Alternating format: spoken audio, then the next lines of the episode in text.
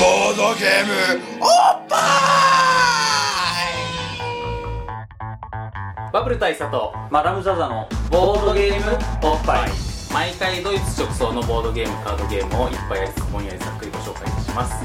MC1 のバブル大佐です MC にマダム・ザ・ザですはい今日はですねはい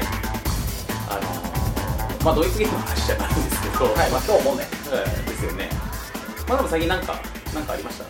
僕はね最近出あ来事の近況報告みたいな近況報告に言うとあの事故がありまして、はいはいはいあのまあこの間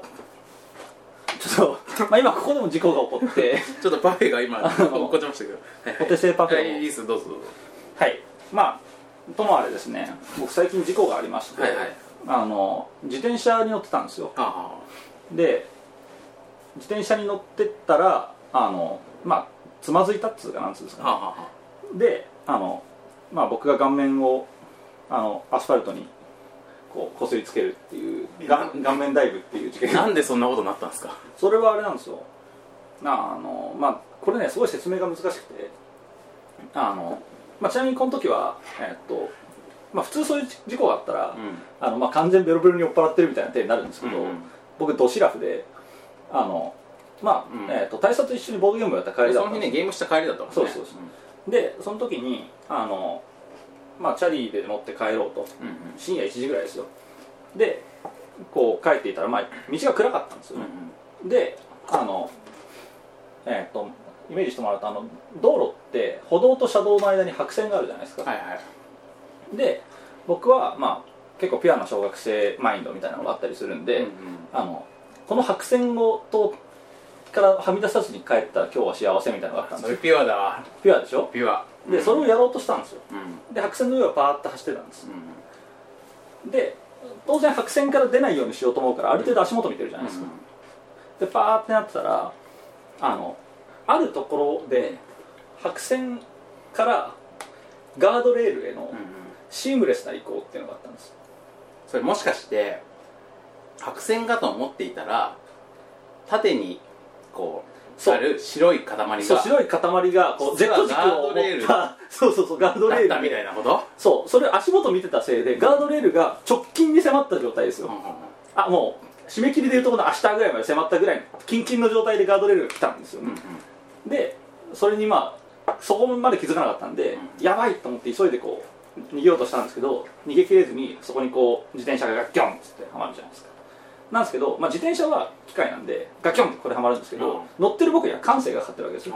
だからここから僕がこうカタパルトみたいに自然にあのそうバーンっつってよーいドーンみたいな感じで射出されるわけじゃないですかでそれがこう放物線を描く中で僕の角度もね頭が上にあったわけですけどそれもこうぐるぐる回りなそがらうだんだんこうか、ね、角度が変わっていくじゃないですかでちょうど地面に降り立つ頃には僕の頭が一番下にあるっていうローテーション的にそうですそうですローテーション的にそうなってたんででそこでこうザザーっつってうんうんあの顔面とこんにちはするっていうっうんなるほどていう事故が起こったんですよなるほどっていう惨劇があったんですその日に遊んでいたゲームがが惨劇ルーパーっていうゲームだったんですよなるほどで惨劇ルーパーってゲームはあのそういう惨劇がそうですそうです惨劇がループするまあ、繰り返し起こすそう起こるのをそのループからどうやって脱出するか脱出するかっってことですねていうゲームだったんですよねでマダムはその惨劇からは、まあ、逃れられなかったんだけどそうですねでちなみにその後もマダムはあそう僕そうもう惨劇ループっていうのがあって、うんちなみにこれを食らったのは結構何週間か前なんですけど、うんその数日後ですよだから僕もまだあの顔の右半分にあの多大な擦り傷を残してる状態でまだちょっと首筋とかガンガンあの無中止的に痛いで両手両足にも擦り傷あるみたいなうん満身創痍の状態であの、まあ、ちょっと出かけようと思ってあの道を歩いてたんですうんうんそしたらば、まあ、これも完全シラフですようんでしかも徒歩ですようんなんですけどつまずきましてはで、まあ、つまずいて転ぶってよくあるじゃないですあか、はでも僕そのよくあるつまずいて転ぶ現象によって右足首を捻挫したんですよあうんはあはでそれは、まあ、それからももう数週間経ってるんですけどまだ痛いんですよあうんっていうのが、まあ、だから同じ週ですよねだからうんその僕の惨劇まあワンループ目、ツイッター上でマダムが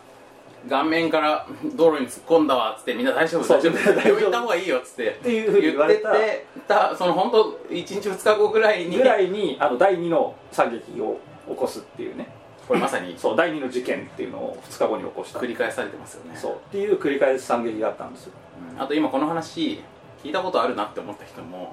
いるんじゃないかと思うんですいよるかもしれないもしかしたらねもしかしたら俺たちは別にそんなつもりないけどねうんぼ僕らは、まあ、あの初めて話してるなと思ってますけど、うんこんな話したことないかもなと思ったんですけどあれこの話聞いたことあるでもちょっとだけ違う、みたいなことがあるかもしれないかもしだれないからもしかしたら、もしリスナーの方の中に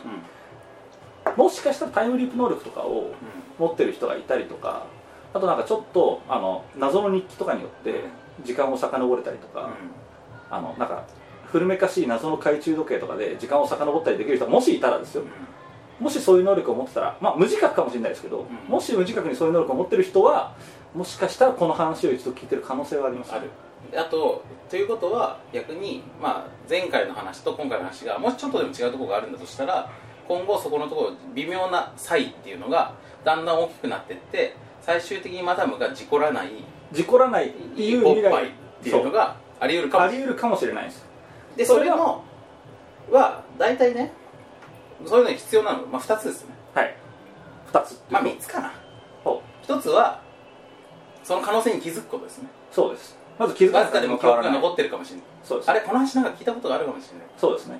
でもう一つはそこを変えたいという強い意志を持つっていそううです一部がいると必要ですまあ、つまりマダムを事故に遭わせたくないってそいうう強い意志を持つ人ですよね、もしくは事故ってほしいと強く思ってる そうですねその意志もその意志も大いにありそ得うてもっとひどいことになってほしいもうちょっともうちょっとやばい事故になってほしいと思う人がいるもうもうワンチャンツーチャンあるみたいなまあ、そういう人がいないとも限らないしそれが誰なのかっていうのはありますよそうですねけど、まあ、さらにもう一個あるとするとそれはやはりキーパーソンになる人物そうですねつまり、まあ、この世界っていう物語の主人公になり得るそうそうあとこの人物あることですねあのーなんなんですかねこの人が参加したことによって物語が大きく変わりうるそうでってすいうこの世界が少し変わるパーソンそうです可ね能性がそういうキーパーソンが必要になるあり得るわけですねだからもしかしたら今のこの僕らの話が、もしですよもし家庭でもしこの話が2回目だったとしたら、はいでそうだった時に、まあ、全く同じかもしれないですただ、うんもしそのそういう能力を持ってる方が聞いてて、うんこれちょっと違うかもしれないっうんて思ったとしたら、そこにはもしかしたら何かヒントそうがあるかもしれないヒントがあるかもしれない、うんつまり何らかのキーパーソンがうん1人参加したことによって、ねじれ変わったかもしれずれが起こってるかもしれない今この世界が変わったかもしれない、はい勃発が少し変わったかもしれない、はいですねでそのずれとなっているはいえっとゲストの方がはい ということですね、はいまあ、長い長い茶番的なそうですね話をすると、まあ、そうこの2番目のねはいこの2番目のループで前回のループと何が違うかっていうと、えーゲストに「惨劇ルーパーの」えー作者である、はいえーバカファイヤーさんはい、はいじゃあ自己紹介お願いしますはい、それでは皆様三撃の世界へようこ そいいですね、この。いいですねいいですね。まあ、予想以上のハイテンションの入りでしたけ ども。いやー全くこの、三撃ルーパーのゲームデザインにして、まあ、バカファイヤーパーティー代表、うん代表、うん多分代表バカヤーパーティーっていうのが一応さ今回はサークルそうですねまあ半分個人サークルみたいなもんですけどまあまあまあそんな感じで細々とゲーム作ってますなるほど、じゃあバカファイヤーさんとお呼びすればいいですかはいバカファイヤーさんとお呼びください結構バカって呼ぶのそう、バカっていうの初が対面でバカって呼ぶのは気がいしてる やーじゃあそういう場合はですねあのいい呼び省略名がありまして、はいあのバッファさんと呼んでいただけるんです、ね、あバッファさんであの 昔ですねいいですねえ昔はあのバッファイヤーって名義だったのであなるほどでバッフそァイヤのー当時も含めてどっちでも使えるっていう意味でバッファさんはあどーっちでそうなんでもすいかけちゃうんでバッファさんは結構なんか下町っぽいからそうですね。はいバカさん結構バッファあるから。バッファさん余裕ありそうだねそうそうそうそうあの余裕に満ち溢れたバッバッフファァのある余裕のバッファのある、バッファのあるバッファのあ る男こと。もうねスケジュールはバッファないですけどねなるほど、まあはということでですね、はいあの、まあ、まとめまして、なんと、今回も惨劇ルーパーの回 です。いそしてえっ、と前回我々がほとんど知識もないまま勢いだけで喋っていたところを、えっ、と作者の、えーバッファさんにバッファさんにはいあの参加いただきましてありがとうございいはいお呼びいただきこちらこそありがとうございますますあのということでですね、まあ、今は回いこれで、あの、ボッパイの未来も変わると。そうだそういう勢いでもっての、このテンション溢れる感じになってますけども。マダム2ループ目ということですねそうですマダムさん2ループ目によってじゃあ前回は、まあ、僕が勢いだけでわーって喋って、えー全然時間が足りないっていうことになってで延長をカラオケボックスに、はいまあ、ちなみにこの同じ同じ店です 今いるこのカラオケボックスに延長断られたことによってあの、まあ語りきれなかった、うんそうまあ無理くりバッて終わらせた感じになりましたけど、まあ、今回はねあのもっと密度のある話が聞けてなおかつ綺麗に終わるみたいなのが未来が未来があるかもしれあないり得るでもまあもしかしたらそこまで世界を変えきれずにただブルルルルってあいやまだ喋ったでそれでは3ループ目に行ってらっしゃいませっていうことになるかもしれないですなよねるかもしれないけど、まあ、そういうことで、えー、と古出リカさんはい古出リカさんがですねと えっと馬場さんに来ていただきいただきましたけどはいはいあのー、 まあいろいろ聞きたいことあるんですけど、はいえー、ととりあえず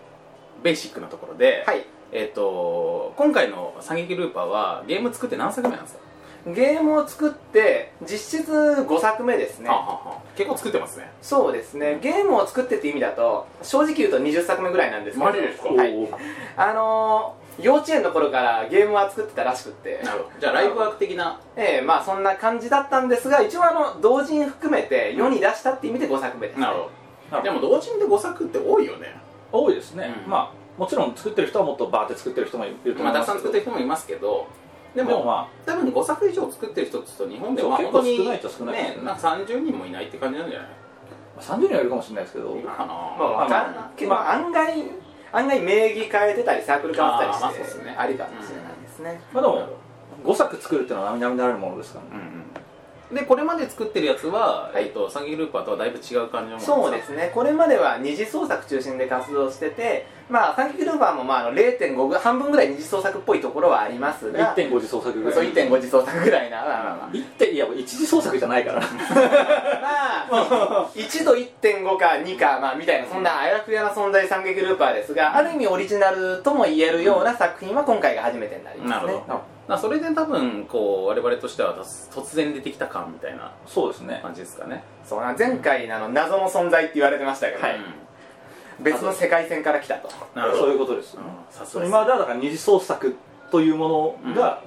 あのバックする世界うんそう似たところいったを ところをあのなんかドイツボードゲームっていうのがバックする世界 にそうそうそうそう、世界線の移動をして、なるほど世界を渡ってきたというそういうことですねそういう存在だということそうですね平行世界の住人だったわけですね、バカファイヤーは。で詐欺ルーパーに手をつけたのははいいつ頃ですか、去年の三撃ルーパーに手をつけたのはそうですねちょうど去年の10ん去年のあーそうだ去年の5月です5月がアルファ版ががア出ルたファ版なのでそこから正直1か月ぐらいでアルファ版ができているのであー4月ぐらいですかね4月からスタートして5月ぐらいにアルファ版が出てそうですねそのゲームマーケでッ版がト出でたのがそう11月あ春のゲームマーケットでアルファ版そがう出でてすね出して秋のゲームマーケットでで製品版が出たとなるほどアルファ版の状態って結は構い遊んだ人は多かったんですか、いやーこれね遊んだ人っていうとどどっちの意味でしょうあのプレイテストの意味なのかそれともあの物が出てから遊んだ人なのかああまあどうでしょうねまあ物は何個ぐらい出てたんですかまだ10個ですねなるほど10じゃあアルファ版遊んだ人って結構僕ツイッター上だと見た印象ありますけどその人たちはみんなその10個のあの個体を所持所持者というあのーこれこれはですね、あのー何人もの英雄がいまして、あのー僕はあのこれをですね10個作って、うまあ、こんなゲーム遊ぶ人はいないだろうと思って、10個とりあえず作ってでも僕は遊びたいから作ったよっていう感じで配ったらあの何人かの英雄の方々が、うんあのまあスゲちゃんさんとか、まああの、うんイサさんとか、うんそういった方々があの英雄のごとくなんかよくわかんないけどコンポーネントを自作していただいてあとネミーさんとかがあのメールでツイッターでまとめができましたとか言ってあの僕からすると寝耳に水ですねあのうん本当にまあ、つまりその何も期待せずにバッて出したらばあのそれをまあたまたま受け取ったこう英雄たち選ばれし選盛手たちり上げてがくれる人たちがそうそうすごい勢いで盛り上がったという、ええあの嬉しい限りなんですけどね もいや僕すげちゃんさんとかは、ええまあしかもあれなんですよお会いしたことないんですよねうないですまあ、そねうそうスギちゃんさんっていう人は誰なんですかそうで僕はすげちゃんさんはすげちゃんさんっていうのはツイッター上ですげちゃんって名前になってるだけなんですだからアグネス・チャンさんみたいあげなちゃんみたいなもんですテレあテレサ・テンさんみたいなもんですそうですよねまあテレサ・テンさんは普通なんですけど あのまああれなんですよドロッセルマイヤーズの店のイベントにも来てくれたまあお店にも結構来てくれることがあったりとかして僕はのい面識はあるんですけど、あのこの人がすごいサンギクルーパーのことを前からめっちゃプッシュしてたんですよねで僕も全然遊んだことない状態でそれをチラチラと見ていてで僕はてっきりなんかその友達っていうかさあーまあ、関係者なんだと思ってたわけさ なるほどなるほどでまあそのなんかあの友達が作ったゲームをテストプレイとかしてて、うんいろいろこうだんだんバージョンが上がって良くなっていくのとか見て当然思い入れもできるじゃないですか、そうですねでそれでかんあのそれがまあ世にも出て広く受け入れられてるのを見ると感慨深いわみたいなああことなのかなと思ってたら今日会って聞いたら会ったことないっていうあのそがうびでっすくりしねあたのシナリオでは実は全然違ったと、うんそういうことだったわけですねいやだからこれ超いい話なんですよねだから本当にそのまあ縁の下からのこう猛烈プッシュありうんそしてまあそれにだからまあ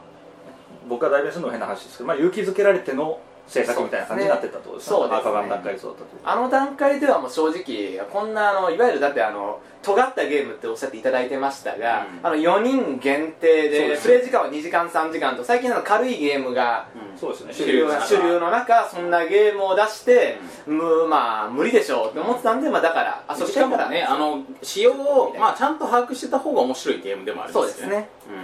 うんでまあ、まあ、言ってしまえばその使用把握のハードルって結構高めじゃないですか、はい高いですねそのドイツゲームとかによくある気楽にもうパッと説明してパッとやりましょう、うんっていうよりはあのもう全員分サマリーがあった方がいいよね、はいみたいに思そううですね大体あの初回プレイはあのこう流れに飲み込まれて死んでいくゲームだったりするじゃないですか、っていうそのいろんな要因のハードルの高さを振り切っての、だからそれがまあそそうでのねおお客さんからの声でそうですね振り切ったそうフォロワーまさにこれはある意味ツイッターとツイッターがあのプラスの方向ですごい機能したなと僕は思ってますね、ツイッターにも感謝ですし、うんもうすげちゃんさんねみーさん、うんどうぞもろもろをはじめとしてもなんか省略するのが申し訳ない限りではありますが、うん多くの方々に支えられ賛否てサンキルパをルパーが世に出たということ応援にしなてりくれまたす方々の力そうですね そういやなんかよくねそのまあまあ送り手っていうのは多かれ少なかれ、まあ、お客さんのおかげですってみんな思ってるわけなんですけど、はいまあ、それはまあかなりなんていうかそのお題目としてってとこもあるし、まあ、実際そう思ってる人もいるし、まあ、いろんなこうレベルがあると思いますけど、はい今回の場合は本当に本人は、まあ、そんなそこまでこのゲーム自体に、まあ、いわば生みの親はそこまで期待をしてなくってそうですね申し訳ないですけどそうですねでそこに対して「何言ってんすかこれ結構傑作ですよ」みたいなことを言う人たちがいたわけですよねそうですねぼもちろん僕個人は面白いと思ってたんですけど、うんじゃあまあそれがみん万人に受け入れられるとも思ってないし広がるとも思ってなかった、まあ、あくまで自分自身がそうそう最もいいと思うものを作ったけそど、うですねまあ万人受けするつもりで作ってるわけじゃそうないそういうことですねでそれに共感する人たちがいるってことが確認できたってことですよねそうですねまあ、あの本当に、まあ、メールでツイッターまとめ作りましたという時はもう驚きとマジで まあもう驚き以外ないですね、半分の気持ちっていうのはありますそうですねでそういったこれまでのそのもうちょっと二次創作的なゲームを作っていた時とは全然反応が違ったわけですかじゃあ二次創作的なゲーム作った時も面白いって声は伺ってはいたんですがまあまあなんでしょうね二次創作の時はいわゆるあのキャラクター人気も含めて、まあ、出すつもりで出すって感じだったんですけど今回はある意味、まあ、開き直って尖り、まあ、尖るまあ尖った尖ったようなこんなものを僕は面白いと思うんでどうですかねみたいにアルファ版でばらまいたのに、なんでこんな反響がっていうのが、ああ確かにそうですね僕の予想に対してあまりに上を来たという、うんそういそう状のキ態でャすねラクターによるいけたとかが全く測れていない状態の、そうそうまっさらなものそでうですねアルファ版なのでその、まあ、製品版はあのちゃんとイラストがありええっていう、まあ、製品としてちゃんとしたものだったんですけどそうですねアルファ版だからそういうわけでもないっていう全くもって、その状態の、まあかんまあ、いわばあの丸腰うんそうそうそうそうそんな感じですそう丸腰なんだよね無手の状態で、こんだけ反応があるっていうのは確かにあの驚きですよねそうですね二次創作って、まあ、はい割とこう世間で思われてるイメージは違うイメージ持ってる人もいるかもしれないですけど、はい実際はすごくマーケティングが先行することが多いっていうかあーあの好きな作品の二次創作をバーって作りましょうっていうのももちろんありますけどありますねまあ、でも作る時に今この対話にこのぐらい盛り上がってるからこのぐらい売れるだろうみたいなのが結構見積もりが立ちやすいんですよねそれはわかりますねねだからそういう感じでまあそのあのする数とかも決めやすいしそうですねある程度反響も予想できてまあもともとあるそのなんですかお客さんの層に向けて投げるってとこあるじゃないですかそうですねありますでね今回のやつって割と予想つかないですよ多分予想不可能だから十分なんです よそうそうそうだから予想不可能自由からスタートしてるっていうのがそれのまあ本当そうか確たる証拠だよねうんまあ、ともあれその、うんアルファ版である程度話題になって、で結局その、ねえっと、製品版というものを、はいえーゲームマーケット秋に作ったとそうですねでその時の反応っていうのはどんな感じだったんですか結構その予想以上の勢いで売れていくとかそういいうやことーもう予想以上の勢いって、まあ、まさに予想以上なんですが、まあ、あの始まって初めて行列を見たって感じですよね、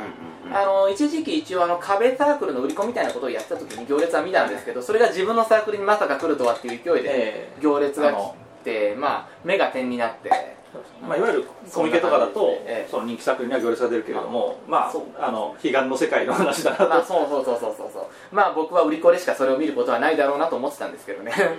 それがまあ実際問題、自分のところに行列が出たっていうのは、あの達成感あるでしょう、それ感動しませんしましたねですよね嬉しい限りうですん本当来ていただいた皆さんありがとうございましたこちらにてお礼申し上げますいい機会でいすね。やー本当だよでまあもうちょっと内容の話に入りますと、はいあのあれ作る過程の中で、はいまあ、僕らやっぱりあれを見た時にですね、こうあのなんかまあどうしてもやっぱりゲームってその進化の系統樹があってまああースキリツリーみたいな風にして発展していくところがああるんりでますねまあ、ある程度詳しい人がゲームを見るとあこれはここからあのゲームからこういうふうに発展してこうなるんだなとか、あのゲームのこういう、まあ、マイナス点を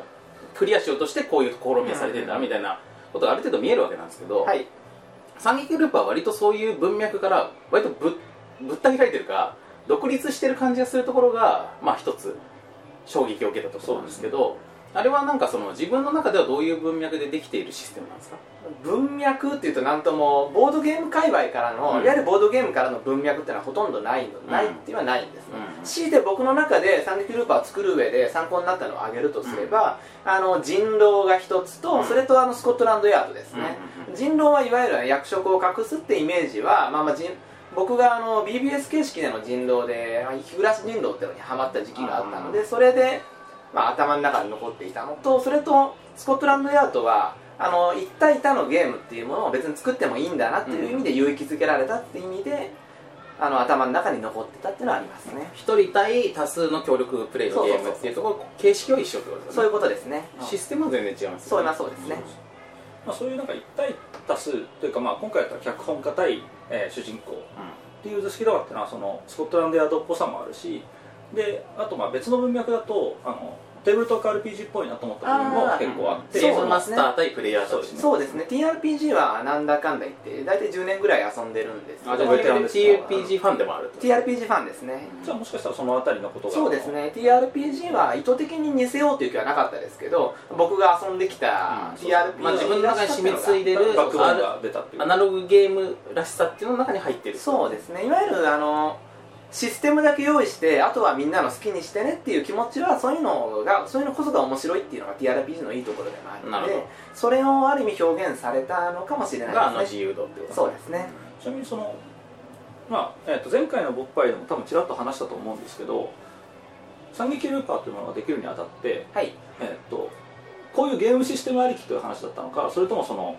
ループものうんっていうのが、まあ、今回テーマとしてあるわけですけど、はいループもののゲームをしたい作りたいっそうですてねいうどっちかっていうのはそのループものをしたいっていうとこルろープものをしたいですねでやっぱりその源泉にあったのは、まあ、それこそ僕らというかこの間大佐が散々話してた日暮らしだったりとか、はいっていうところだったりしたのそうですねそこはまあいわゆる分かりやすく話せる3個の系譜っていうのがありまして日暮らし海猫窓まぎっていう3系譜があるんですねはあはあなるほどまあそれは完全にステップ化されてるんで話しやすい話なんですが、はいうん最初日暮らしは僕は普通に日暮らし純粋に大好きで、あの日暮らしのまあまあまあ漫画も読みゲームもや原作もやりあのコンシューマー版もやりと、まあ、アニメも見と、まあ、大好きだったわけですね、で日暮らしでこういうような物語のスタイルとか惨劇が起こってる惨劇のルールがあるみたいなそういう感覚が日暮らしで、まあ、養われたというかうん染みついたというかというわ第一ステップですね、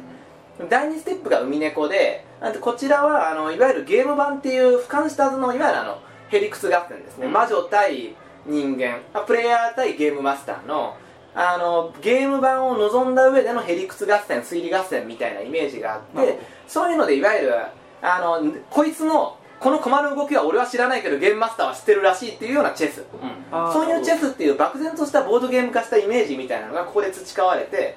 まあ、いわゆるルーパープロトタイププロトタイプみたいなものが僕の中での頭の中にできたのが海猫をプレイしてる当時でしたね、それがまあその三撃ルーパーにおけるあのそう LPC の例えば男子学生とかそうサですラリねーマンとかっていうのが動いていそうそうそうてそうこいつらの正体何なんだろうっていうところの源泉そういうことでとしすて出たわねけそれがまず最初の第一ステップに当たると思います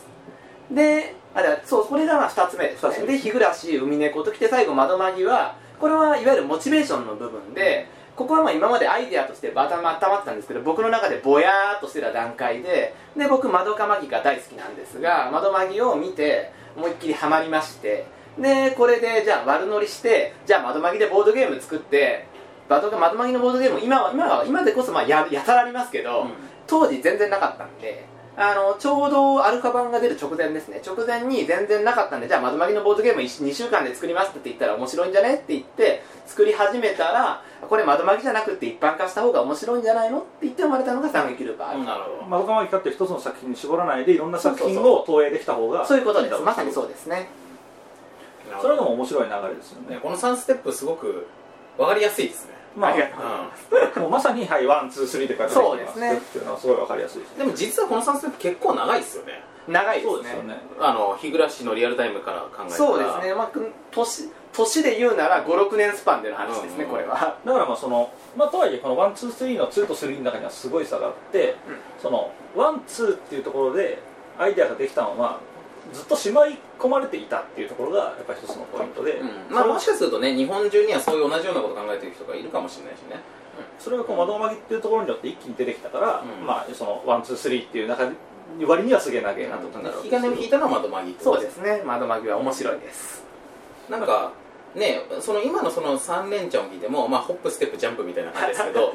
ップステップ分って分で両方ともまあシリーズ作品じゃないですかそうですねその日暮らしから海猫って、はいそうですねまあ、同じ作者じゃないですか、はいでそれに対してやっぱひ窓マギってまあ全然出自も違うしそうですねあのまあ、ある意味窓マギでこういうループものみたいなのがジャンルとして確立したみたいなところもありますよねありますね、だから日暮らしっぽいものというものかそうらそうそうそう日暮らしっぽいものゆ結城先生っぽい作風みたいなところからからループものという言葉でくくれるようになったということだからこそある意味僕があのぼやーっと頭で考えてたなんだこいつチェスは、海猫二次創作か日暮らし二次創作ってイメージだったのがこれが窓まぎ二次創作になった後混ざって何でもいいから二次創作みたいなそうですね勢いにできたのは大きいです、でね、それでちょっとスパロボ的にブワーッと一気に話が広がそうそうそうっそうてあのそういうもののなんか物語の器として何でもありになったのがその時ってことそういうことですねだからその、まあ、前回話していた、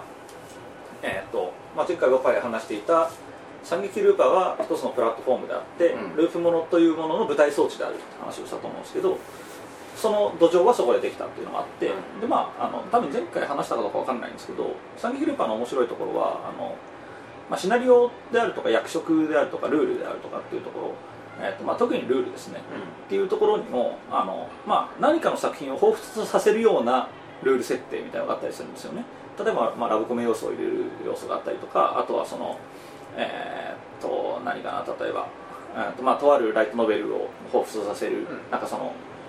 妄想が現実になるみたいな話だとっあたるりとジかャンプ漫画をとあるジャンプ漫画を彷彿とさせるあの人としてダメなやつがすげえ出てくるとかそういう要素が入ってくるでその中それって実はループものとは関係がなくて、うんうんあのでループものじゃないものをそうやって入れ込むことであのその世界そのループと関係ない作品というものをループものとして展開できるようになるそうですっねていう考え方があってそれはすごい面白いなと思っていてそれはどういうことかっていうと要はあのプラグインをどんどん入れられるってことなんですよねモジュール化してるっていうかそのじゃあ俺の好きなこの作品をループにしてみようって言ったらそれを投影することができるそうなんですよねそれはすごいいいことだなと思っていてだからもしかしたらその、まあ、さっき三撃ルーパーがその、まあ、半ば二次創作、まあ、その 1, と1.5次創作みたいなものかもしれないみたいな話をしていたんですけどあのそれのさらに二次創作っていうものがどんどん出てきても面白いなとは思ったんですよね。そそうのですね三じゃあこの「三撃ルーパー」というプラットフォームを使って、僕の好きなこの作品をここに投影するためのルールっていうものを考えまして例えばオリジナル職業であったりあのオリジナルルールここういう条件を満たしたら負けるよとかっていうものを考えて出してくるっていうことはそうですねで,、実際ユーザーシナリオみたいなものはええもうすでに上が作られってて、まあ、ウェブサイト上で公開してます、で今マダムさんがおっしゃった僕とあのその話は僕からしても大歓迎でまさに僕もそのつもりで作っていて要はもうこの二次三撃ルーパーはもう皆さんの手でもう自分たちがループしたい世界っていうものを好きに勝手にさ脚本家が作り上げていただいてなんぼのゲームだと思ってるんですねなる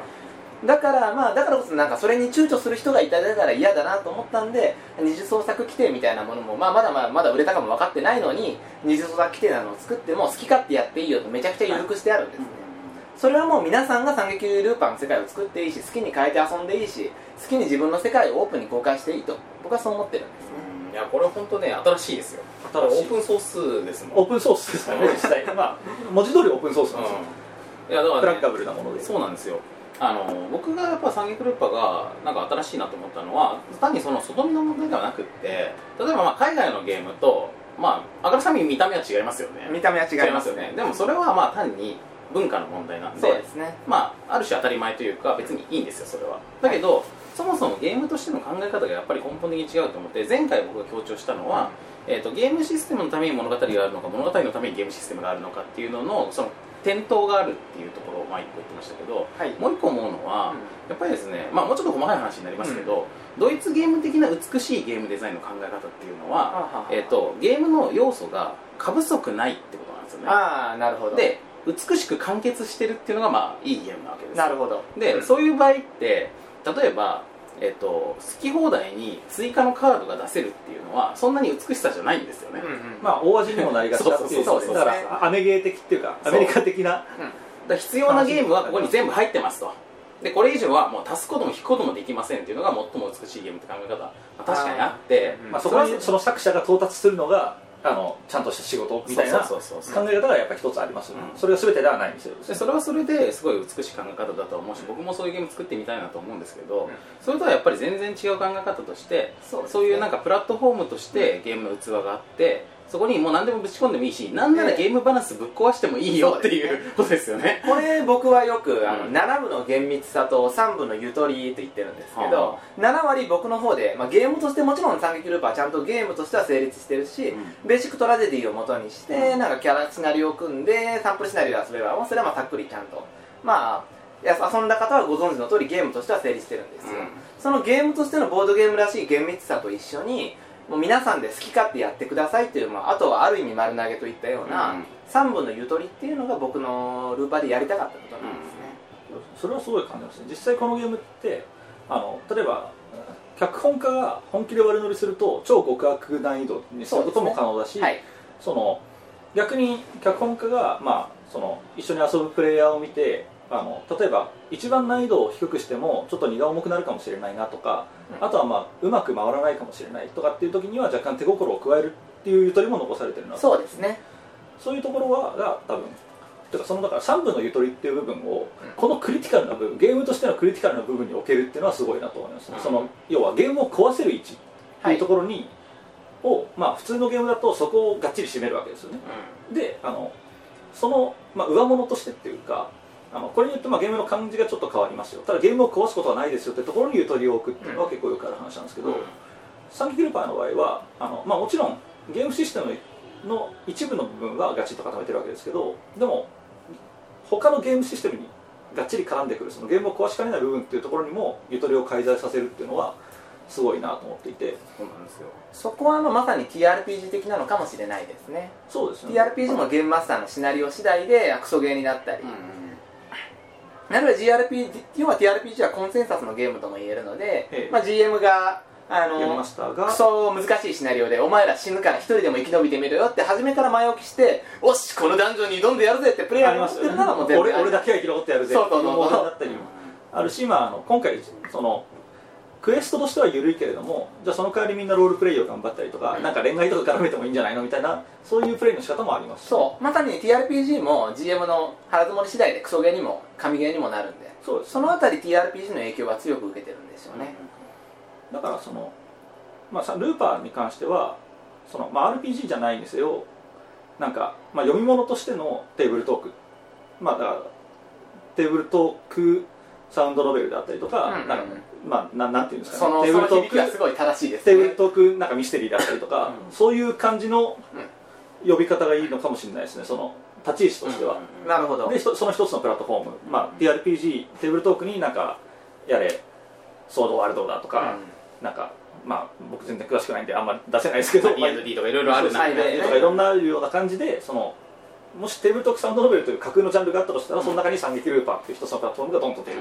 そうですねねだから逆にそういうのが他に出てきても面白いかもしれないですねこれからプラットフォ実ームがね際まあ面白いと思いますよでももしかしたらあるのかもしれないですけど僕らが知らないああ 僕も知らないだけでしょうね、多分そうなるとでもそれはなんかあるとしたらこうどんどん出てきてほしいなという感じですねそうですね表舞台にもう少なくともまあ僕らは、えっとボードゲームっていう文脈でこれの存在を知ったんで、はいあのこれはなんかねそのともすれば、はいあの誤解されたまま終わる可能性があるとすら思ったんですけど、でもまあそれがそのアルファ版のところからなんかこう多数の支持者を得て嬉しい限りでですなんねかなんかあれですよねそんなにこ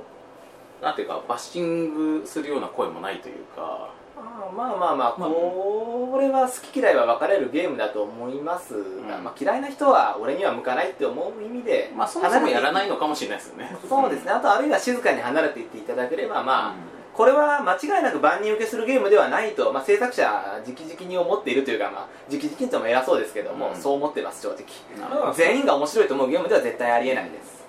まあだからもちろん僕には合わないみたいな意見とかは多分あのやった人は出てくると思うんですけ出てどくるんでますねあ、それはもう仕方がない話だと思うんそうですねでもやっぱり日本のその文化的な風土があって理解されるってところもあるからなんかそれこそその惨劇もののアニメみたいなのループもののアニメみたいなのを、ある程度こうみんながこうなんか教養として共有してる上で成立してるところもあるじゃなそういでですかすねだからそこはやっぱねその本当地域性だし、面白いと思うんですよねだからタイムリープタイムリープものがあまり流行ってなくって、うん例えば「惨劇ルーパー」を完全にそのまま英訳して、うんあ英語圏に輸出してアウトポートした場合は、まあ流行んないでしょうねっていうか意味わかんないでし ょわかんないどどういうことだって話ですよそうなったらまあ僕は詳しくないんですけうどんアメコミとかにも別にえーあのループものタイムリープものは SF 古くからまあもちろんあります古くあると思うのでうん多分アウトポートするんだったらそういう文脈のセットにし直してそうそうっていう話にならつまないりならざるを SF 得となかいにすればそありだと思うんうですよありなんですね、うんだからさもねバック・トゥ・ザ・フューチャーみたいな感じにすれば多分ありだと思そうそうそうそうあるかもしれないだけど、ああいう神社があって そう病院があってそうそうそうみたいなそうだとええどういうことみたいになりますよあの神社そうえ教会ええ教会そこでウイルスがみたいなでまあ要はあのこのルーパーの4つの舞台ってのは、うんいわゆるあの僕が三日暮らし窓まぎにはまってきた上でループものでループものにおける主要4場所4箇所みたいな感じなんですよね都市学校神社病院っていうのはなるほどこれはだからループものには欠かせない4ロケーションであるそうだそうからループものをあの微分していった結果そうこれになるってことですよねそうですね欠かせないとまでは言わないまあだからこれがあるとあのそう装置的に動きやすいぞそういうことですね窓まぎは例えば、まあ、神社はないじゃないですか、ええうんとは言っても、まあ、病院はちゃんとありますよね、そうですねそういった意味で、まあ、ループものには大体この4箇所があると、うんまあ、うまいこといくそうという僕のイメージですね前回の思い出しましたけど、はい前回のボッパイのループの時に、はい あの最後第一ループであのなってはいあまだこれから先話そうと思ってたのにっていうところそこなんですけど、はいあの要はですねもう一個すごいと思ったのはそのループものっていうジャンルがあってそのループものっていうジャンルのなんていうかまあ一つの批評として、えー、とこのゲームがすごく的確であるって僕は思ったわけなんですよでその的確さっていうのは要するにそのループものって要するにこういうものだよねっていうことを、うんまあその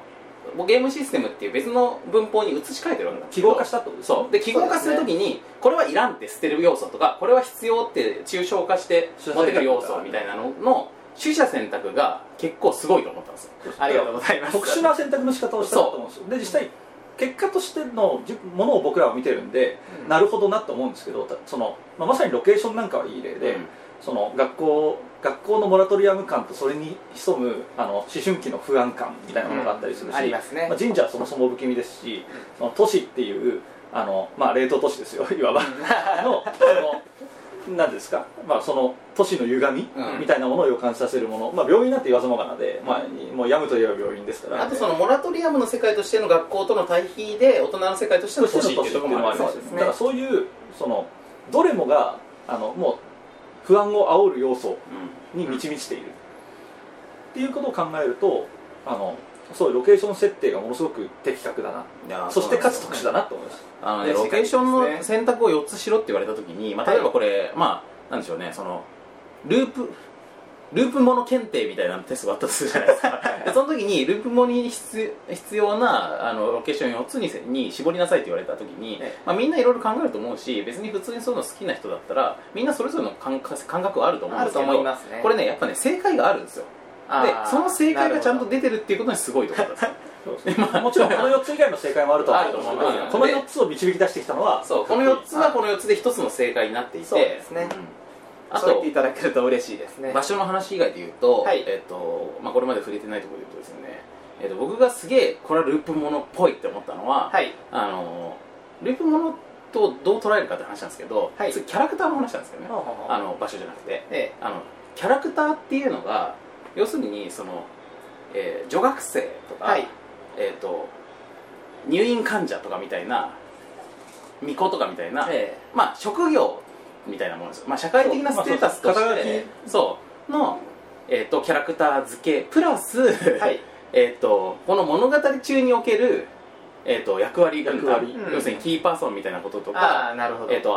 黒幕とかね、えなんかそういうようなその役割分担っていうののこの2つで設定されてるっていうのがえはいぽいって思ったんですよその20ああ構成は確かにそれっそぽういででしかもそれが、えっと置換可能っていうかねそうですね変更可能で組み替え可能であるそう組み替え可能である、うんでこれをこうこいつをこういう役割にするとこういう展開になるしっていうような物語の取れ方を要はばざっくり言うとしてるわけじゃないですかそうですねこれはねやっぱり日暮らしみたいなものに対する分析としてはすげえ鋭いし意外とみんな言ってないですよそういうことははあはあはあいや実際そこはですね海猫ですねどっちかっていうと海猫はあのざっくりとしたイメージとして物語の中の犯人に当たる、このエピソードにおける犯人ってものがエピソードごとにどんどん移り変わっていくイメージが、うん日暮らしは結局のところ言うと,、えっと日暮らしやってない方にネタバレまあ、あんまネタバレししないでおくとまあ最終的まあな某人が悪いやつみたいなのはいるわけですそようそう某人がある意味の黒幕的存在で要はあの惨劇ルーパー的に言うととあるカードの裏面は常に黒幕ってイメージなんですけど、でまあそのシリアルキラーとかみたいなそうそのその都度殺人者とかになる人はまた別にいるんだけどそうですねだけど一方で海猫はイメージ的にこのエピソードにおけるこういう解釈みたいなのが共通のボード版のゲーム版の上で動いてるっていうイメージでそういったあのよくわからないチェスという、うん海猫インスパイアみたいなものを表現するためにここはなるほど考えてきたルールですね、なるほまあ、でも実際その日暮らしを見てる時も、まあ、そこまで日暮らしは本当は構造的には突っ込んでなくて最終的にはラスボスがいるって構造になってるから、ええまあ、そういう意味では、まあ、ある意味分かりやすい構造でもあるんですけど、はいでも実際見てリアルタイムに体験している時の感覚としてはとにかく誰がどんなひどいことしてもおかしくないっていうあ不あ安分か感りがまあるすじねゃないですかこれ日暮らし推理中の話ですねそうそう要は日暮らしはあのえ僕もエピソード4からはリアルタイムで読んでた人間なんですが、あのエピソード4からの推理合戦とか公式掲示板で見てたら、まあ、非常に面白い通り例えば、まあ、里子真犯人説とか、ん僕の友人は最後まで推してましたけど、そういったふうに要はキーパーソンやら黒幕やらっていう役割付けがコロッコロ入れ替わるんですよね、うん推理に応じてでどれもありって感じそうそうそうそうそうこれはね結なる構ほど独特なところだと思うんですよねそうですねこれリアルタイムじゃないと味わいづらいっていうのは若う干ん残念なところではありますね、まあでもあんまり外部情報入れないで多分アニメとかを順に追って見てるだけでも結構そういう感覚があると思うんですよあーわかりますねそれも前回言った通りそうそうアニメとかを見せてもプレイ感がすごいあるそうそうなそるうほそどうそうでまあそれをじゃあ実際実際プレイしてみようぜっていうところでルーパーやるとまさにそんな感じほでう誰だよって なるすっごいメモしててもなんかうん2ループ目3ループ目とかになると最初のメモの半分ぐらいがもう防線引かれて消えてるみたいなことになるっていう違いましたってなるっていうでやっぱりあのプレイヤー同士でまあルーパーのルールの話をするとループ中はあの基本的には相談なしなんですけどえループがし、まあ、何かしらの何かが起きてループが戻ってきたらその場で主人公同士で、まあ、いくらかの時間会話ができるえ、そうですねでやっぱその段階での推理合戦は結構食い違うんですよねあそうあ 確かに絶対これこの事件が起こってんだってみたいな話をしてていやこれじゃないかもしれないいやこいつらが実は恋人でこういうことかもしれないみたいな話をすごいしてるんですよねでどれもまあそれなりに納得感があるからそうなるんだよねどれもありえるんですうんよ、うんでまだここからは情報が出ないといけないっていうふうまにさにそれは日暮らしの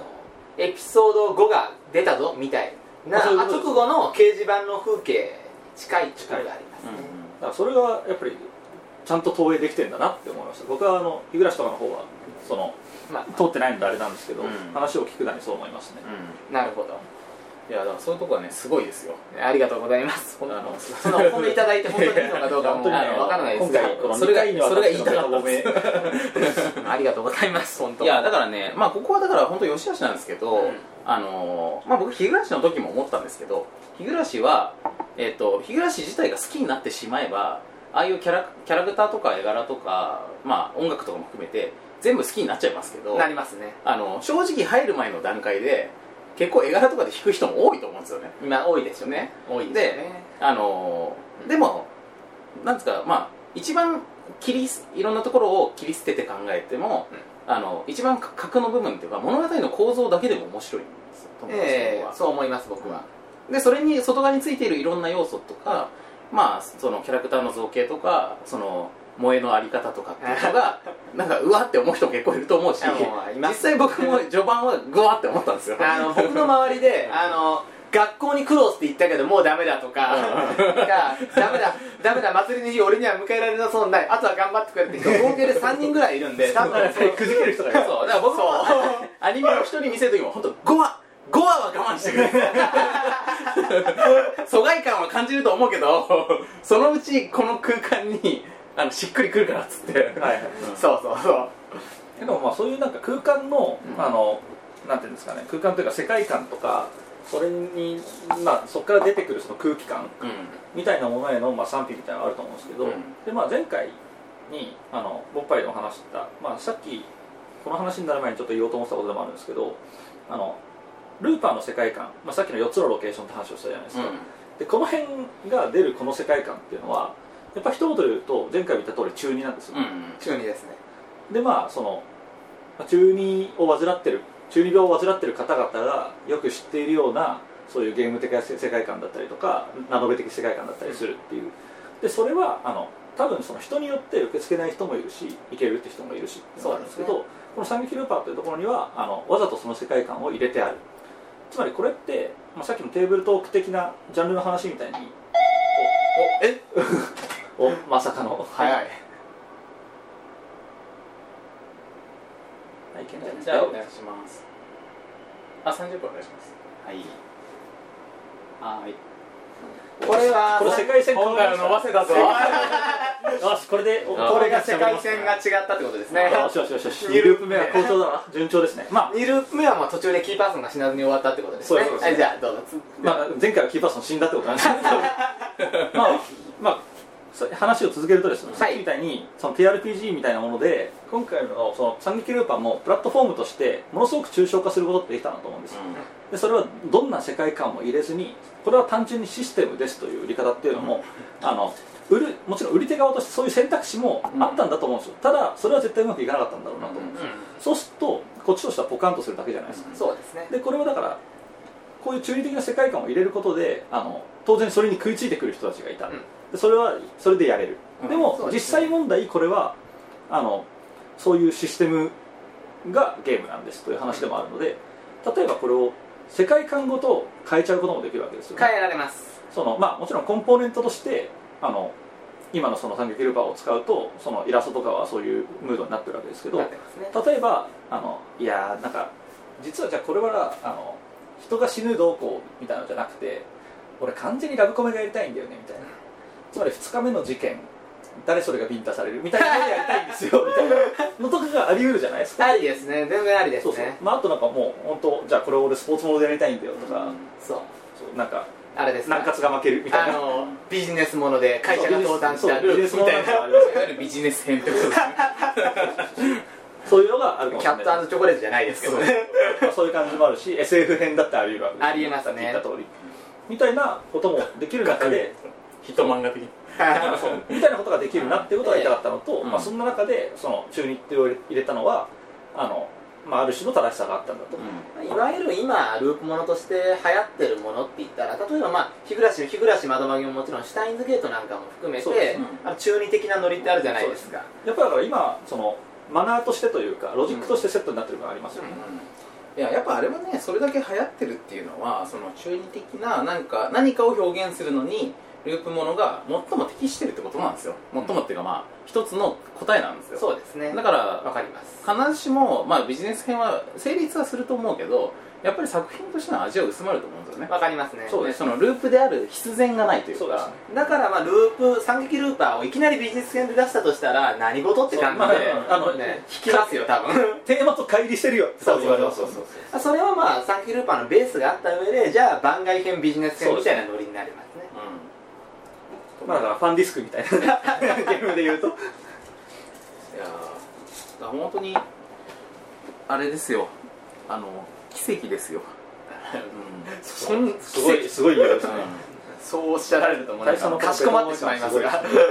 まあでもあれですよ別にそのさっきからまあ比較対象としてしてて、ええ例えばドイツゲーム的な美しいゲームのこうっていうのが、ええそれがまあ悪いという話ではなくて、わかりますそれはそれでも完全にもちろん完全に超正しいわけなんですけどねあのそれのなんていうかまあそうじゃない答えもあってなおかつこれが日本だからこういうの出てきたんだよっていうのにはやっぱり喜びを感じますよねだからこれはもうものすごく日本的なゲームだと思っていてもちろんこれをじゃあ海外に打って出るぞみたいなのをやるには、あの日本的すぎるかももしかしたらあるのかもしれないんですけどいやそうだから俺はねやっぱ海外に持っていくんだったらこれをバック・トゥ・ザ・フューチャーみたいにするとかあとまあクロノスみたいにするとかそうなんできるかもしれないけどそうじゃなくってその惨劇ループ文化そのものと一緒にそう輸一緒に出した方が面白いまあそうですねあの理解のハードルすごい上がるけど日暮らし自体の海外普及ってどんなものなのかいもやしでれねないあですだよってね僕前、えだからエッセン行った時にえあのドイツの街を歩いていてええあのリュウ・レナの格好の女子と会いましたからねえマジでマジです げえ俺それだって一緒に写真撮りましたからそれわそれであの俺日本人なんですけど一緒に写真撮っていいですかっつって思わずマジでって言いますけどそう本気でマジでですいよやそれは本当にねしかも朝ですよ朝午前中に街を歩いていてリュウグレナの格好の子が向こう側から信号を渡ってきてマジでっつって 俺が一緒にいたねまあそのえっ、とまあ一緒にいた人から、ええまあ、偽マダムそう偽マダムですよねいわゆるポッパイでいうところのそうですねあのから「えちょちょっと行ってくるわ」っつって 「だっつって「一緒に写真いいっすか?」っつって言ってる場合じゃないかなみたいな感じイエでーイっつっでて向こうもなんか知らん東洋人のおっさんがそう、うんまあでもあの東ですよねっつって感じで来ましたけど親とそして僕一緒にこうやって撮ってる写真ありますよだからまあすごい行く人はす行ごいく人はいけんじゃないですか、そうだから本当ねこれをもうこの状態としてなんかこう海外にぶつけてちょっと度肝を抜いてやりたい感もあ りますけどただただねまあねそのえっ、と海外におけるえっ、と日本のアニメ見てるやつっていうのとボードゲームやってるやつっていうのはこの円がクロスするかどうかわかんないけどねそ うそうあこのベンズ的なものがそうベンズが完全にこうなってる可能性もあるあ完全にこうということはあんまないでしょうね完全に廃反してるとすごい勢いであの狭いそうそう背スペースが背みたいになってるだから可能性そもう薄薄め薄め空いてるかなぐらいになってるかもしれ可 ない能性もあるけどねまそうあかそうなるとねあの、受け入れてくれる層が狭すぎてかもしれない英語版とか作ってらんないって話ですまあそようねですねでもなんかこう一度なんか海外の日本語できる人がでかつその日本文化にねある程度造形の深い人がこれやった反応っていうのはまあこれをゲットできる可能性はものすごく今低いわけですけどいやでも今後に向けての可能性としてはちょっと探ってみたいところがある探ってみたいそうでですすねだからもしそのこれを聞いてらっしゃる方でリスナーの方でかつお日本に詳しい外人友達にいるいるよみたいなところで、じゃあちょっとこのゲームやまあその場合ボードゲームにも詳しくないといい意見取れないインストしなきゃいけないからしかもあの複雑なシステムはねドイツゲームに詳しい日本文化にも造形の深い外人の方に「あのちょっとさん劇ルーパーやってみてよ」って言って意見一個一個の単語の大役も難しいよね難いしいですうよんいわゆる日本の、まあ、ループものの、まあ、同人作品から始まってアニメーションみたいなそういったオタク文化のループものが主流の文化なので、うんそれをじゃあ英語の英語圏のどの言葉に当てるかっていうのがまずまあ難しいですよそうでねすねまあそれを知ってる前提だったらその訳されている、まあ、日暮らしではこういう言葉使われてたとか窓紛れではこういう言葉使われてたっていうのを、まあ、持ってくればいいのかもしれないけど、うんまあそんな感じですよねでまあまあまあまあ、まあ、アウトポートの話はまあこのぐらいのうんかもしれないですけど、まあ、ちなみに、まあうん、じゃあまあもうちょっと緩い話にして、はいはいえっと、ループものの話をええこの間まあちょっとなんか僕のぼんやりしたあの歴史観で、えっとまあ、ビューティフルドリーマーからっていう話をしましたけど、はい、あとまあそのえっ、と時かけとかね、うん、そうですでねはなでシュタインズゲーと、えー、窓マギみたいな話をしましたけど、まあそうであれってまあ僕主に多分本当はちょっと違うだろうなと思ってて、えあのあまあビューティフルドリーマーは遠い祖先としてはいると思うんですけど、え直接のしのあのなんていうか原点はまあ多分 PC ゲームやるだろうと思うんですよねああわかります、でね、そのルーツって何なんですかねえー、っとねえっとねあれじゃないかなやべどう忘れしたえー、っとえっとえっとえっとえっ世 のと中ですかそれそれそれそれそれだあの Y- YULO と書く U そうそあのエルフから出ていたエルフだっけなエルフだったと思いますうあれがそういう話なんですかあれはそういう話だったと思いますあーもそううですね完全にぼやーっとしか覚えてないなんか世界線みたいなシステムもありますよね確かなんか俺はなんかこういうフローチャートみたいになっている図を見たことあるような気がするあれ言うのじゃないそれは今もユノです多ね分それ言うのですそれユノですあねれですよね割と選択可能になってるっていうかそんな感じですね音切り層とかだとまあ続けて読んでいくしかないけど、ええそのあの図を見せちゃったっていうああそうですそうで感すじですそんねな感じですでゲームシステムの中にもそういうパラレルワールドみたいなことがまあゲームシステムというか世界設定の中にそもそもそういうのがあるみたいな感じみたいな感じだったと思いますけどなんかあのちなみに言うとこんなこと言っといてなんですけど僕もうろ覚えですので あのね今ここここだでけねねうろ覚えっていう今僕はあの今ね必死でボロを出さないようにやってるちょっと限界が確近かくてそうだったんじゃないかなっていうあのね絵が絵で、うんいわゆる分岐線の絵があったことまでは明確に覚えてるんですけどああその先が若干あまりに昔すぎてあやふやなのなでるほちょどっと 僕もねまあ そうかそうもうあのまあ変な言い方するとやって OK かよくないかギリギリぐらいの年齢でやってるはずなのでなるほどもうさすがに覚えてないっていうじゃあまあバッファ氏による、えーループものループもの講座みたいなこそういうふうにはなかなかしづらいですかねあのそういうそういう体系的な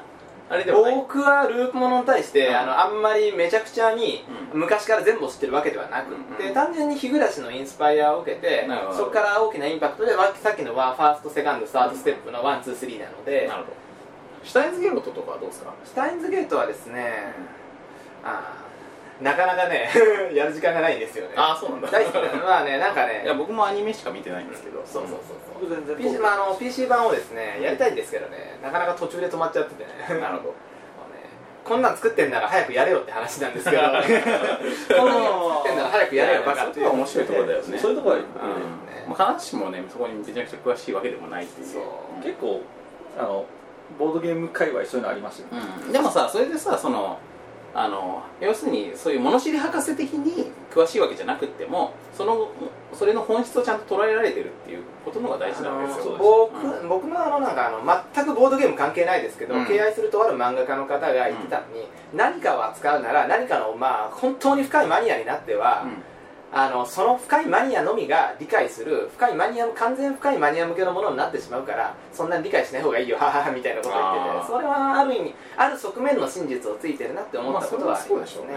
それはという言い訳みたいな うんまあ僕もその言い訳に乗っかるとあのボードゲームショップをやりながらそんなに詳しいわけでは ないっていそうですよねまあそのスタンスですよね、まさに僕は昼間いくつかのうんまあ、なんだかんだ言っても日暮らしは相当やり込んでるので、うんまあ、大体、まあ、5時間ぐらいは別に語れるんですけど、うんそういったふうに、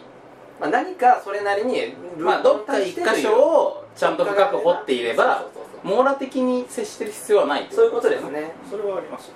一箇所とはさすがに厳しいですけど、まあ、日暮らし窓まぎと2点ぐらい掘ってればなんとかなります、まあ、日暮らし、海猫、まとまぎで一応あの3点あったら面になりますから、まあねまあだからまあ3点指示っていうのそうはそうそうそう海猫が安定感もあるけど海猫がループものかっていうと若干まあそっか疑問があるんですが読み猫はある意味構造的な意味でてで近いところがありますね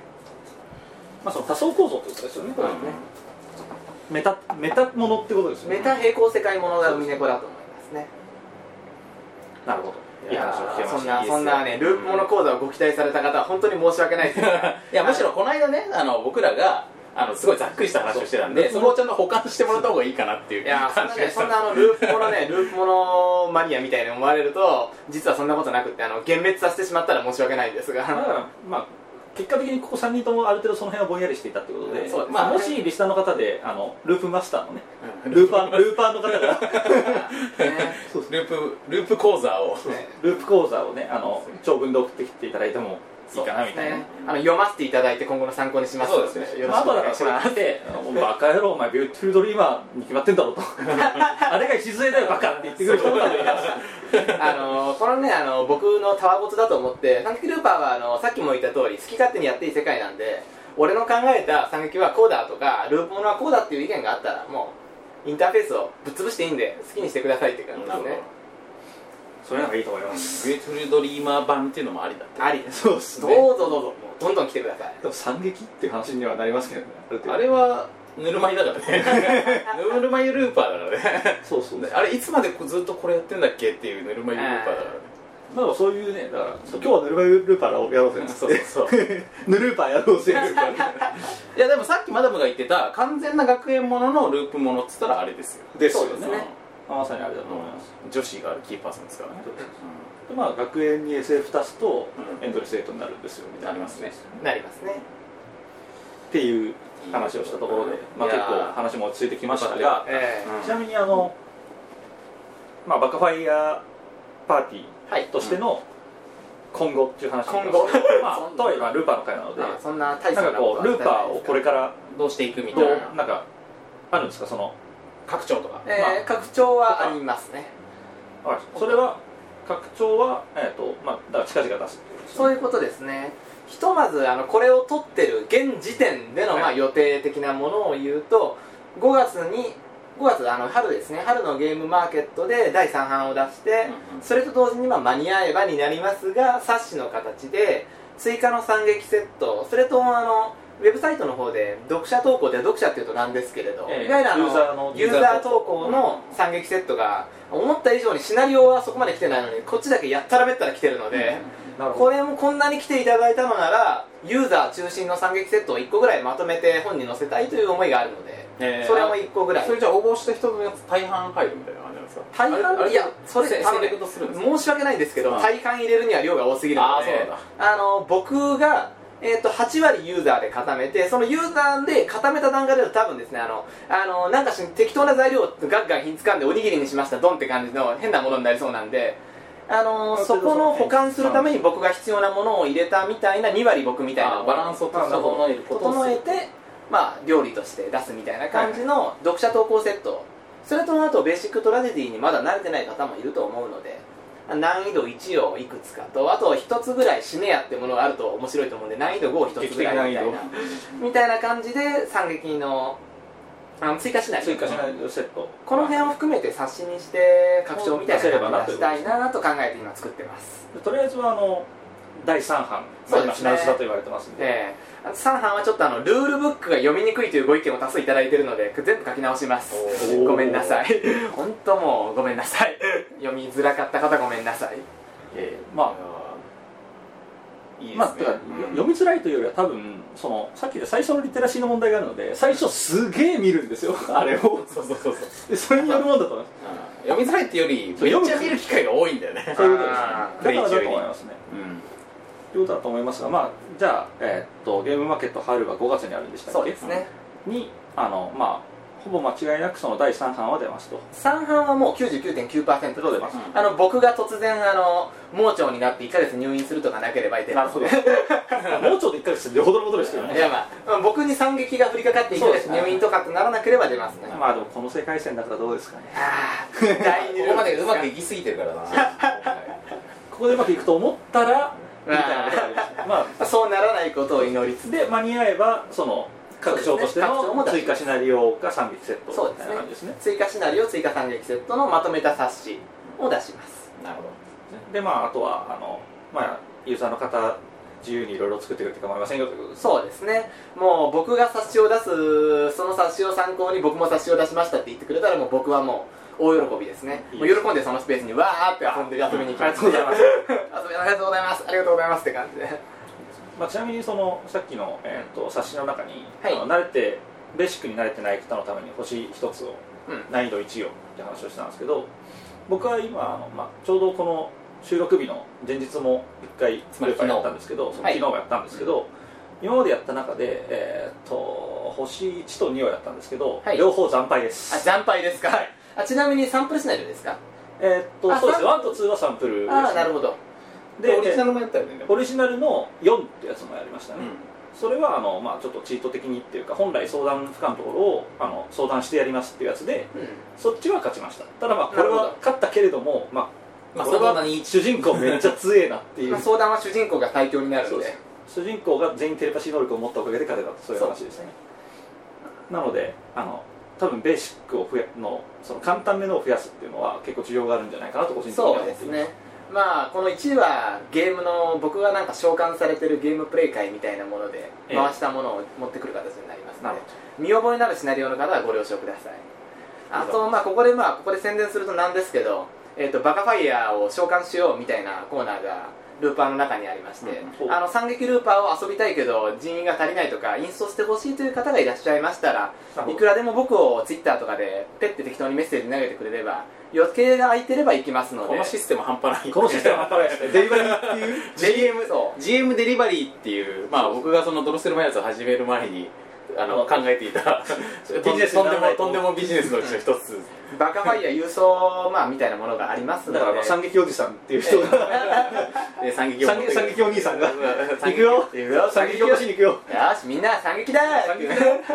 という感じの企画もやっておりますのでよもしよろしければお呼びいただければ幸いです、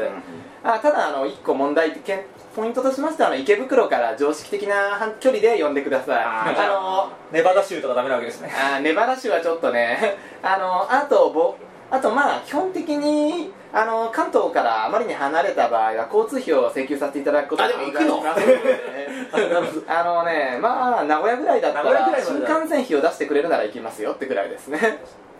それ面白いねそれいいです地方巡業みたい地な方巡業いいですあ営と業営業に来ましたまあ、とは言っても、まあ、名古屋まで新幹自腹で行くことが毎週続くと僕が枯渇して死ぬのであそうちょっと無理あでそうすそうね次のでなくなっちゃいますからね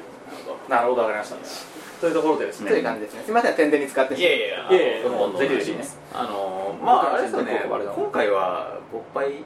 おっぱい店とかは別におっぱい店前回つけましたか言らったしね番外編ですよねこれ前回はだからあの、まあ、ループするってことで69っていうそうループするし卑猥だって いうそういう僕ららしい理由で69という数字がつきましたけれどもまあいやロックだってことかもしれないですねあーまあね尖ったゲームそうで尖ったゲームだいただきましたから ね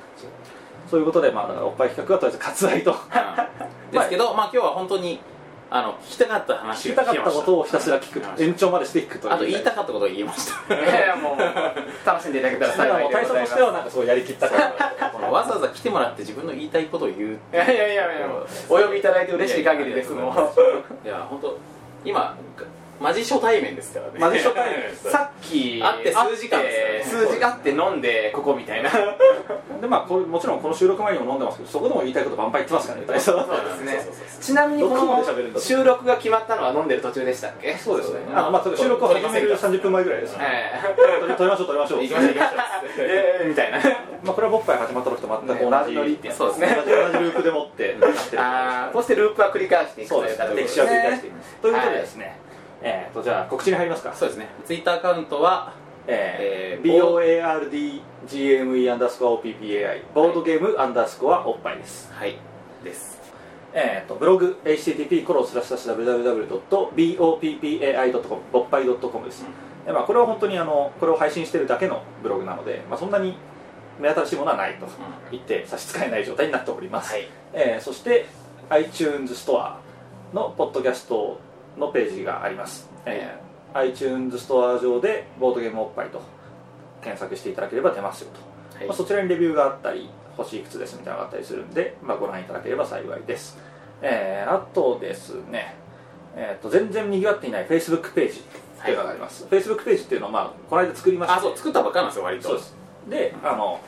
まあえっ、ー、と Facebook www.facebook.com スラッシュ BOPPAI ですね facebook.com スラッシュぼっぱいですというところにあるんですけど、えーまあ、ちなみに前回の告知にもさらっと言ったわけですけどあの反応の鈍いこと鈍いことねうんうんすごいですよあのツイッターの告知とかを始めた時は結構パパパパパンとフォローが来て僕らもフェイスブックやってる人少ないんじゃないのそう実はおっぱい俺ね思うんですよいやなるてほどかそもそもね僕もしかしたらですようん思うんですけど Facebook って実は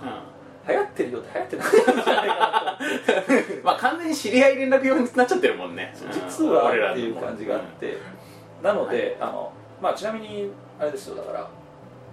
えっとどんぐらいかな前回の告知があってからあのまあそのページに「いいね」っていうのを押せるわけですけどそれやるとまあ購読できるっていうのなんですけど10ぐらいは増えたかうんいいねがいいねが10ぐらい増え10人ぐらいいいと思ってる人がいるそうですで多分今トータルが12だ った少ねえあちなみに言うとドロッセルマイヤーズもありますからねあドロッセルマイヤーズもあるんですかありますありますそれ下手すると僕がいいね押してない可能性ですよちょっと押しときますはいまあフェイスブック上はいろいろねその勃発泥前もそうだし、はいあとまああの渡辺個人に話しかけるなども余裕ですからそうですねええなのでまあちょっとなんかご興味ある方はって感じでそうですねはい、あとえっ、と告知は、えーあれですね、えードロッセルマイヤーズ、はいえー中野ブロードウェイ4階で、えー今日も営業営業しております、はいえー水木定休、はいえー12時から、えー8時まで20時まで、なるほあと嘘つき村の人狼どはいこの間やりましたねはいお台場でやらせていただきましたけども、えー、とこれはまあ無事、はいえーどうですかねまあやってる側としてはいろいろ課題も多いんですけどそうもですねえー一応楽しんでいただけたんじゃないかなと僕もスタッフで参加していましたがあの楽しかったですとりあえず、うんただすごいあわあわしましたけど、うんあのすごいテンパったけれどもすごい楽しかったです本当に生まれて一番ぐらい疲れましたけどすごい疲れ疲れましたけどまあでも楽しかったんでまたやりたいと思いますはい、あのー次回そうのですねちょっと続報をまおあもしあの待ちいただければと、リスナーの方で参加された方はなんかちょいちょいこうあの感想なりをツイートしてくれても面白いかもしれないですねあと今回のタイトルコールあはいはいタイトルコールお今回のタイトルコールをそう公募がまあ来てるんですけど、はい今回使いますかえーえこれ使うこれ使おうよじゃあ今回使いましょうはいえーまあ、今の時点だと収録中なので、えー、とまだタイトルコール自体は入ってないわけなんですけども、えー、キンマンさんはいからいただいたタイトルコールを使わせていただきました、はいっていうことになるはずです、なかなかあの、はいこうロックな感じになると思めいまちゃすめちゃキレのあるタイトルコールキレのあるタイトルコールになると思うんで、うんじゃじゃあ僕も聞くのを楽しみにしてますそうですお願そうでいすしますあそんな感じで、はい、はい、えーかれこれ、まあ、30分延長したので1時間超えが確実、まあ、収録時間はね、うん編集はあると思いますけうど、ん、あでも1時間超えてるねまあ超えるでしょうそれははい1時間経ったらなるんですもんね言えてる言えてる言えてる ということで、まあ、今回だいぶ長編となっている可能性がありますが、はいえー長々とお付き合いありがとうございましたまあでもそれだけいろいろあの密度のある話が聞きましたまあ、久しぶりのゲスト会でもありそうまですすねありがとうございましたありがとうございこまちすらこそありがとうございましたよ機会ありましたらよろしくお願いしますろしくお願いしますはいバカファイヤーさんですかバカファイヤーでございましたバッファさんとバッファさんはいお呼びくださいませはいというわけでじゃあ、えーまた次回さようならさようならはいさようならバイバーイ